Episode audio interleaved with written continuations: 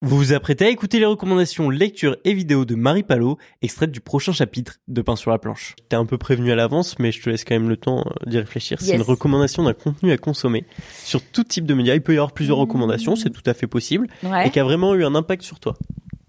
Alors, je pense que le premier, ça va être James May in Japan sur euh, Prime Video. Ok. Euh, donc James May qui est un des animateurs phares de Top Gear. Euh, Mm. donc sur la BBC, donc il y avait un trio, euh, Jérémy euh, Iron, euh, pas Jérémy Iron, c'est un acteur. Ouais, tu vois, ça y est, là, je suis flinguée.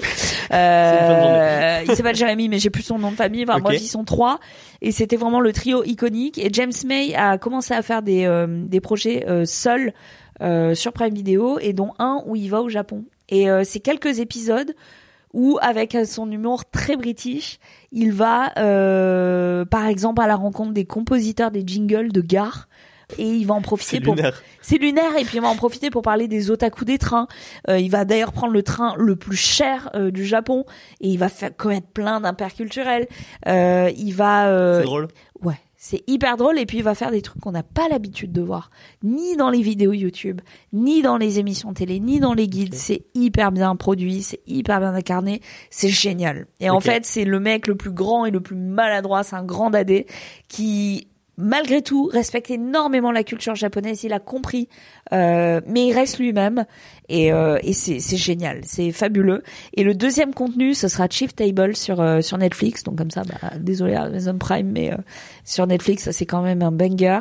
Et un épisode moi qui m'a euh, particulièrement touché, je crois que c'est l'épisode 1 de la saison 3, qui suit euh, le chef Jan Kwan qui est donc une moine euh, coréenne, qui a une histoire euh, qui aurait pu être euh, vraiment très difficile et euh, qui a trouvé la paix justement dans un monastère et euh, elle est suivie par les caméras de Netflix en expliquant ce qu'est la nourriture de temple en Corée, toute la culture qu'il y a autour euh, du monastère, de la vie monastique, de la cuisine, du Ouais. bien manger, du faire soi-même et c'est c'est c'est magnifiquement produit. Incroyable. Donc ça, c'est un truc qui m'a énormément marqué et qui m'a donné encore plus envie de euh, déjà de cuisiner euh, maison et de partir aussi sur les traces de, de ces choses dont on n'a pas forcément Qui sont l'habitude, moins euh, médiatisés, que Ouais. tu fais moins naturellement dans un voyage, qui, qui sont, sont pas pop euh, ouais, du tout quoi. Tu te dis pas, je vais faire une retraite monastique. Mm, euh, Au ou Népal, alors euh, c'est ton truc, tu vois. Euh, vraiment, il y a que Jigme qui fait ça, je l'embrasse, mais mais je, enfin moi pas mon délire du tout. Et là, c'est quelque chose que j'ai envie de faire, tu vois. Ça t'a donné envie? Ouais. Trop bien.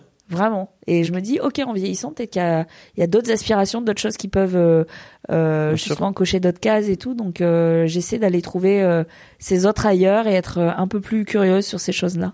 Trop bien. Donc voilà, ça sera mes recos.